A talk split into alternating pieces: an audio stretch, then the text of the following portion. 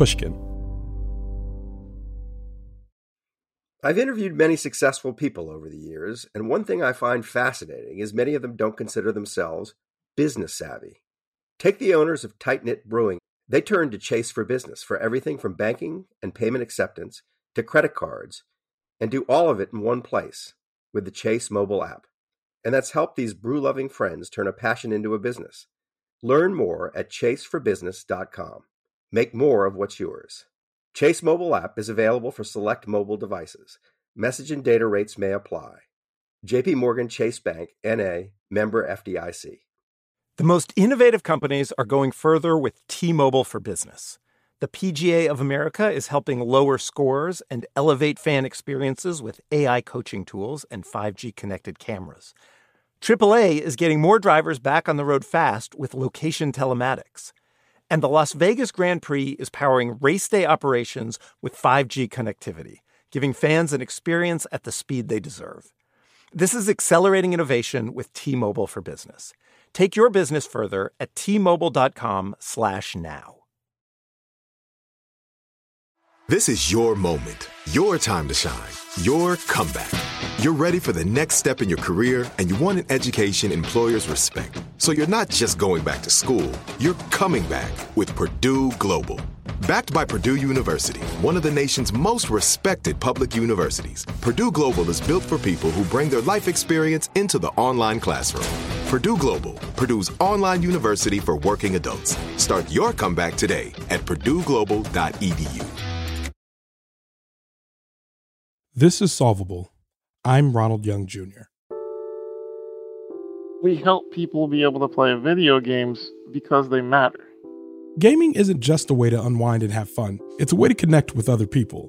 Whether through casual cooperative play or more competitive play that requires skill and practice, gaming enthusiasts of all ages agree that there's something special about the way playing makes them feel. We plug in a gas pedal looking device, just like you have in your car, uh, to an Xbox controller. And we move the footrest, hold the little pedal up to the child's foot. He pushes down with a little bit of movement. The car comes roaring to life, speeds across the speedway, slams into the wall in front of him, and he lights up like a Christmas tree, just bubbling and giggling and having the best time of his life. There's a natural learning curve when it comes to playing video games learning the rules, getting to know the controller, learning the button configuration. However, for most of us who game, we may not consider that the ability to pick up a controller, press the buttons with our fingers, and even speak into the microphone are all barriers to entry for folks who would love to get in on the action. There probably are people who have gotten an adaptive controller from Xbox and they blew off going to somebody's wedding and doing a toast because they would have rather played the latest, you know, Super Mario Sonic game it's estimated that nearly 240 million people across the US were gaming at some point during the lockdown, and about 20% of US gamers have a disability. There are more people who would have been bored out of their minds had they not had the ability to connect with these virtual worlds. Steven Spohn is a writer, a philosopher, a streamer on Twitch, and the chief operations officer of the organization Able Gamers a nonprofit organization that advocates for people with physical and mental disabilities in the gaming world. They provide peer counseling and adaptive technology that helps people play the games they love.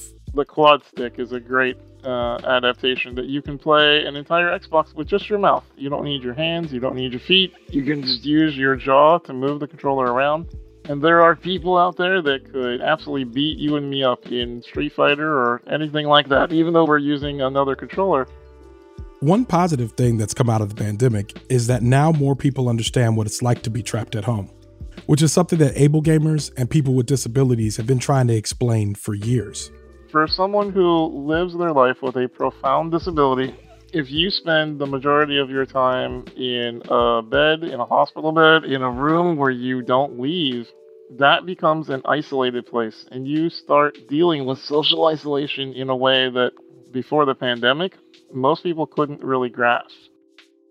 Social isolation is a solvable problem for people with disabilities through video games.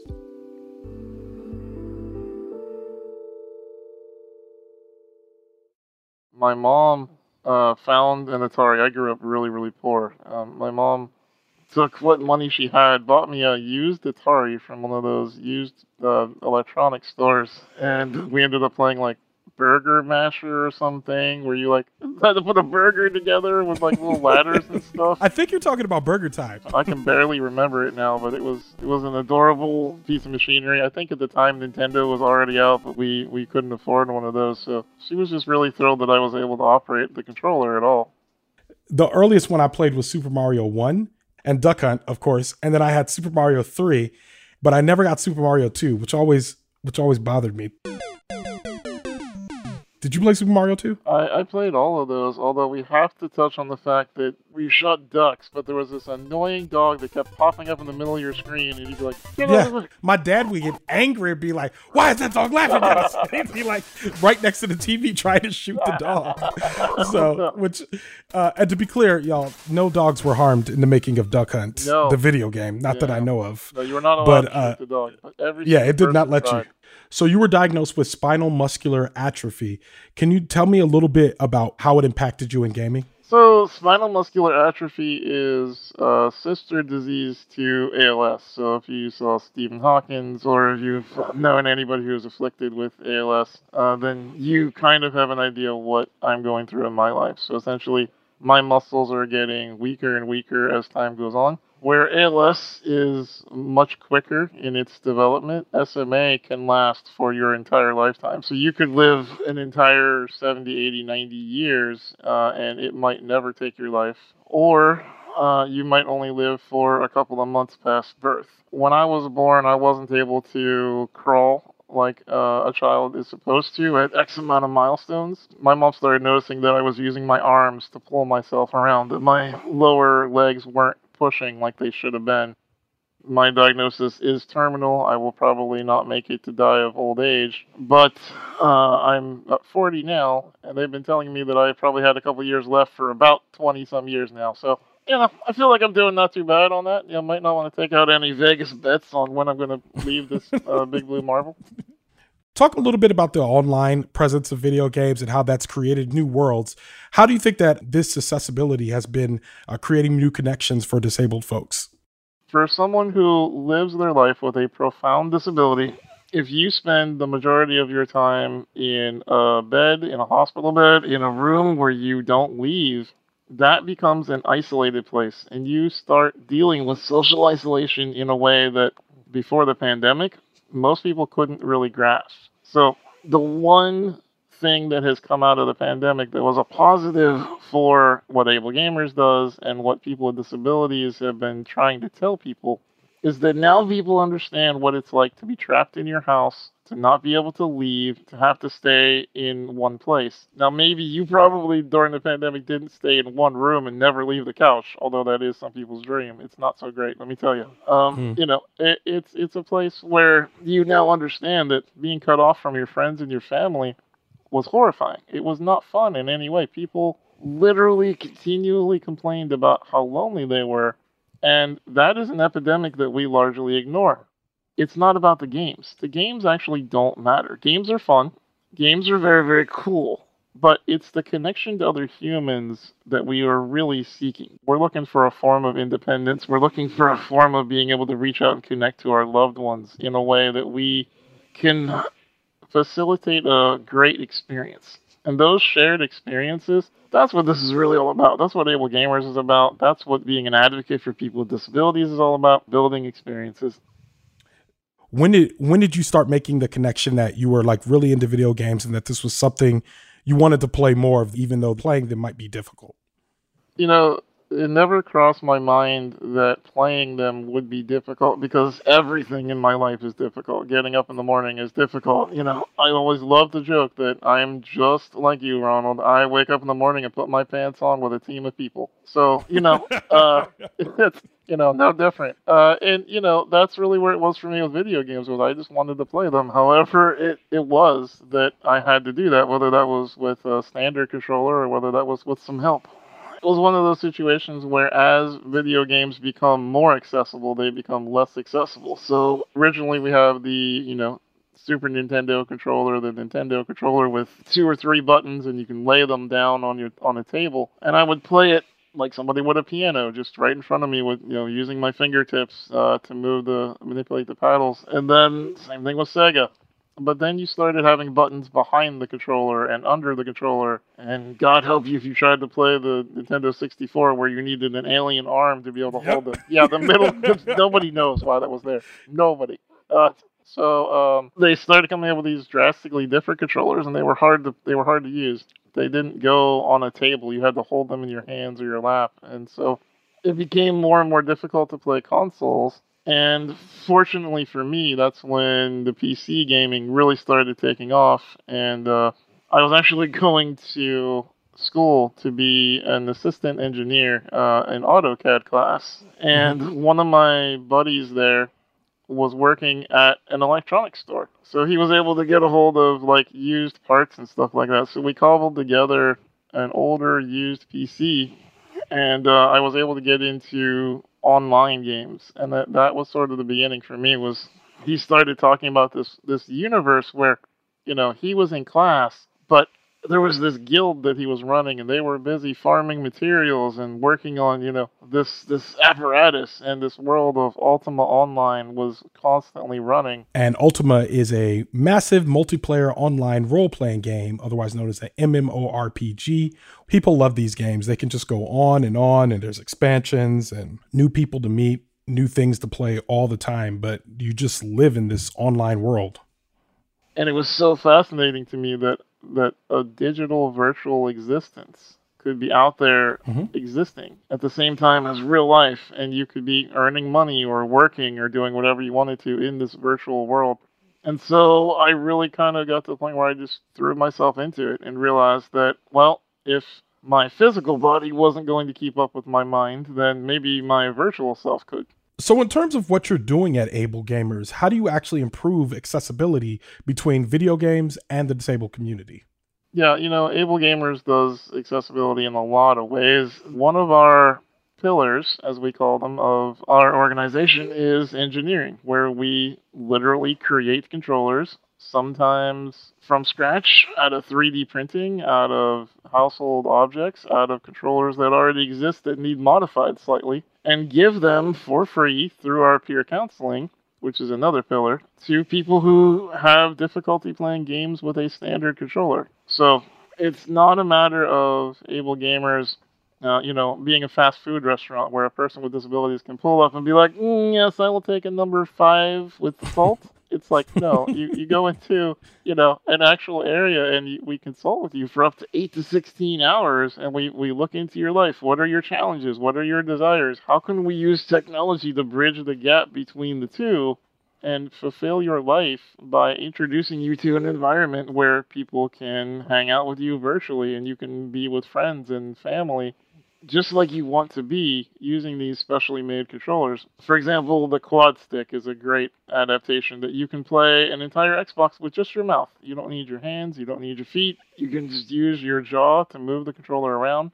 And there are people out there that could absolutely beat you and me up in Street Fighter or anything like that. They work great. Uh, they're just massively up there on the learning curve. You have to really, really want to play games with just your mouth. So it sounds like you guys do a lot on the back end of adapting video games after market, after things already made to allow disabled folks to play. What type of advocacy are you doing to get video game companies to make their hardware, software more accessible?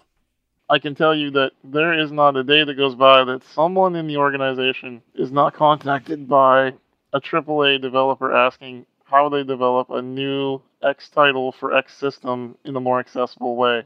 We have so many people now that reach out to us because the industry has woken up and they've realized that disabled people are a viable market. You know, you don't have to change your entire video games to support people with disabilities. You just have to allow options that allow people to play the game that you designed. We've been doing this for 16 years now. The first 10 years was just convincing the industry that people with disabilities were out there. They wanted to play games. They wanted to continue to, to be a part of these worlds, these wonderful virtual worlds that we all love, right? And the last four or five years is where you've seen able gamers pivot, and now instead of convincing people that they should care, we're convincing them that these kind of things are worth putting a few dollars behind, whether that's a person donating to the organization to be able to fund the controllers that need to be given out, or it's from a major uh, place that has developers that are developing games. And so we developed an entire course at accessible.games. Accessible.games is where you can go see right now uh, our program called Accessible Player Experiences. And it's all about input patterns. It's all about development where you can go and you can look and say, all right, well, if you only have the ability to have one functioning arm, what are some of the things that would be pertinent to that particular disability?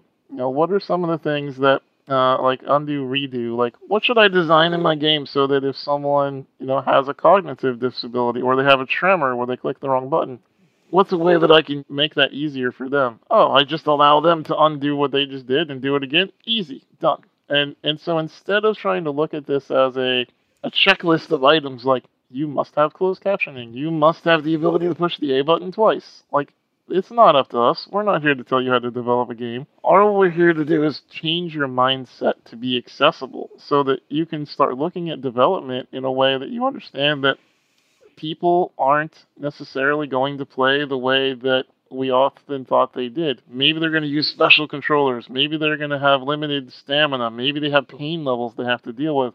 There are more people out there that you need to be thinking about when you develop rather than just your average Joe able bodied person. Small business owners, this one's for you. Chase for Business and iHeart bring you a new podcast series called The Unshakables. This one of a kind series will shine the spotlight on small business owners like you who faced a do or die moment that ultimately made their business what it is today.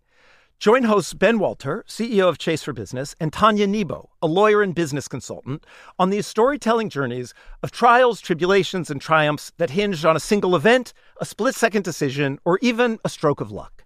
Whether the story is about a warehouse going up in flames or a former partner stealing a whole roster of clients, each episode will showcase the grit, determination, and resourcefulness a small business owner needed to turn a pivotal situation into a springboard for success.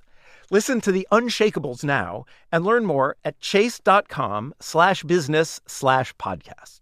Chase. Make more of what's yours. Chase mobile app is available for select mobile devices. Message and data rates may apply. JP Morgan Chase Bank NA member FDIC.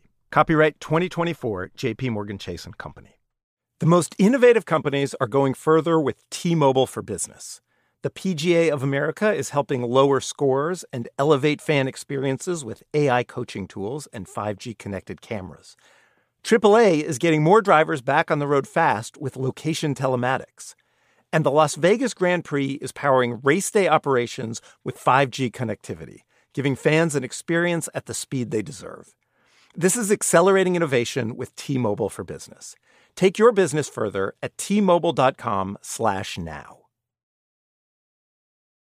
Like many of us, you might think identity theft will never happen to you. But consider this. There's a new identity theft victim every 3 seconds in the US. That's over 15 million people by the end of this year equal to the populations of New York, Los Angeles, and Chicago combined. Even worse, identity theft victims often don't even know they're victims. That's why Lifelock Identity Theft Protection alerts you to identity threats, even the ones that don't show up on a credit report, like data breaches, fraudulent bank transactions, loan and credit card applications, and crimes committed in your name. If your identity is stolen, your own dedicated Lifelock US based restoration specialist will work to fix it. Lifelock protects you in ways that you simply can't on your own. Join now and save up to 25% your first year at lifelock.com slash news. That's lifelock.com slash news to save up to 25%. Identity theft protection starts here. So, people with disabilities are already isolated from the physical world.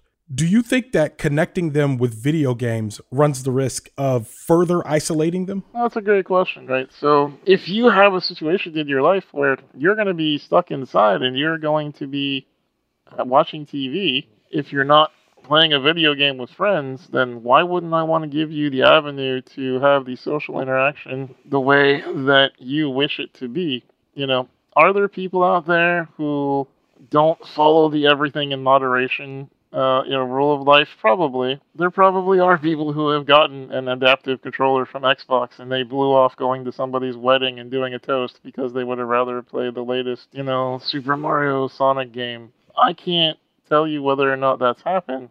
What I can tell you is that there are more people who would have been bored out of their minds had they not had the ability to connect with these virtual worlds than people who misuse the technology and have gotten addicted to you know shooting pinball with their friends. What's what's your favorite game that you're playing right now? uh, my favorite game right now is probably Rocket League. Uh, yes, it's, yeah, it's really good, yes. right? Yes, yes. Okay, you are you on a uh, PS4? I am on play. I'm on PC.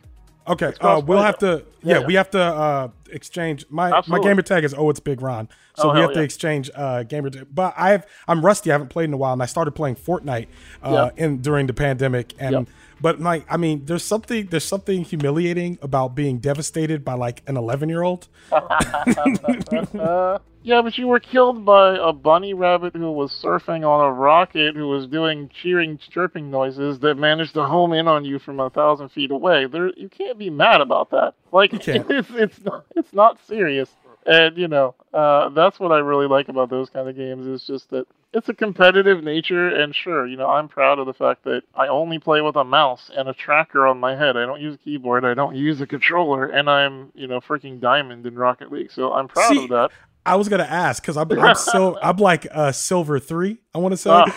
so. We're so you're the object of the game is just like soccer. You're just trying to score the ball into the other team's goal, and uh, there's a hierarchy system. Steve, you want to explain the hierarchy system? Yeah. So the the hierarchy, the way the game works is like every video game has a ranking system where you start at bronze and then you progress to silver and then gold and platinum and then diamond and then champion. And what what the ranks are changes based on the game, but it's always the same five rank system, which basically allows the game to put you up against people of similar skill level so that people who are lower skill level don't get destroyed by the higher skill levels and feel bad about themselves, and then the people at the top don't get bored because they don't have a competition.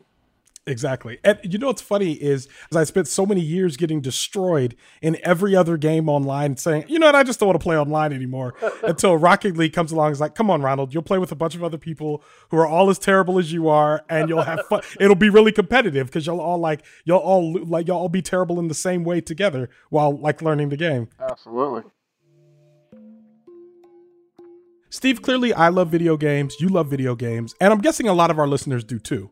What are some things they could do to help make gaming more accessible for everyone? Of course, I'm going to tell you that we need donations. You can go to ablegamers.org. You can check us out on any of the social medias, Able Gamers. So if you have a dollar, five dollars, twenty thousand dollars, it doesn't matter. If you have that kind of cash to give out, that it helps. Um, so the average controller is three hundred and fifty dollars to make.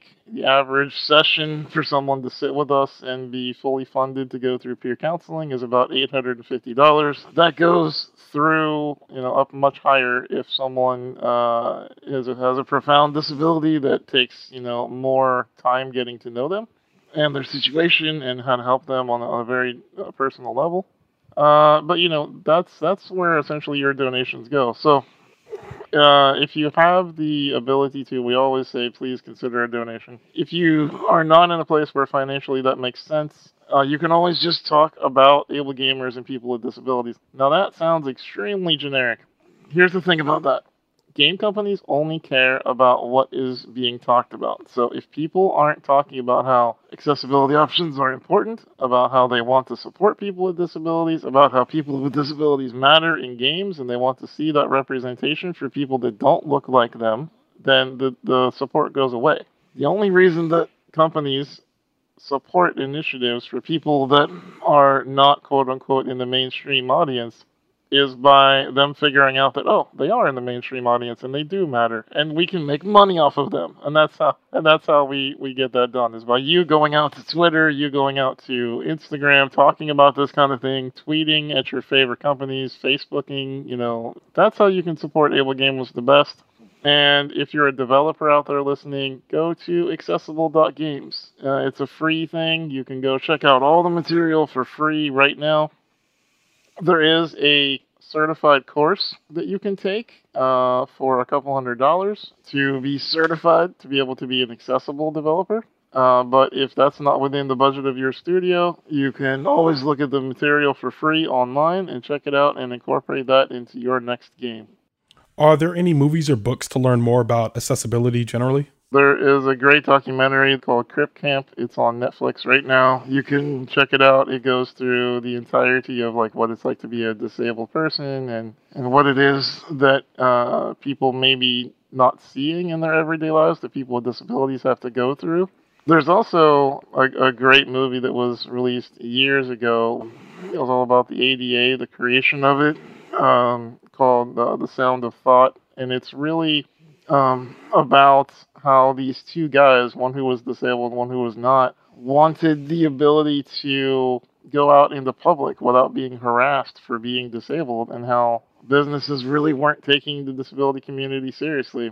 Um, it's it's very heart wrenching to me to remember and to remind people that if you are 35 years old or older, within your lifetime, it was legal to discriminate against people with disabilities. If I had gone into a McDonald's when I was one years old, they could have kicked me out for using a wheelchair because I was quote upsetting the other guests. And that's something that a lot of people tend to forget because we have very short memories when it comes to things like this. So remember that, you know, it wasn't that long ago that we said that no, disabled people are important and, you know, having those rights was important for that community and it still is today. Thank you so much for being with us today, Steve. Thank you. Steven Spohn is the Chief Operations Officer of Able Gamers. Solvable Senior Producer is Jocelyn Frank. Research by David Ja, booking by Lisa Dunn. Our managing producer is Sasha Matthias, and our executive producer is Mia Lobel. Solvable is a production of Pushkin Industries. If you like the show, please remember to share, rate, and review. It helps us find our way to the ears of new listeners. You can find Pushkin podcasts wherever you listen, including on the iHeartRadio app and Apple Podcasts. I'm Ronald Young Jr. Thanks for listening.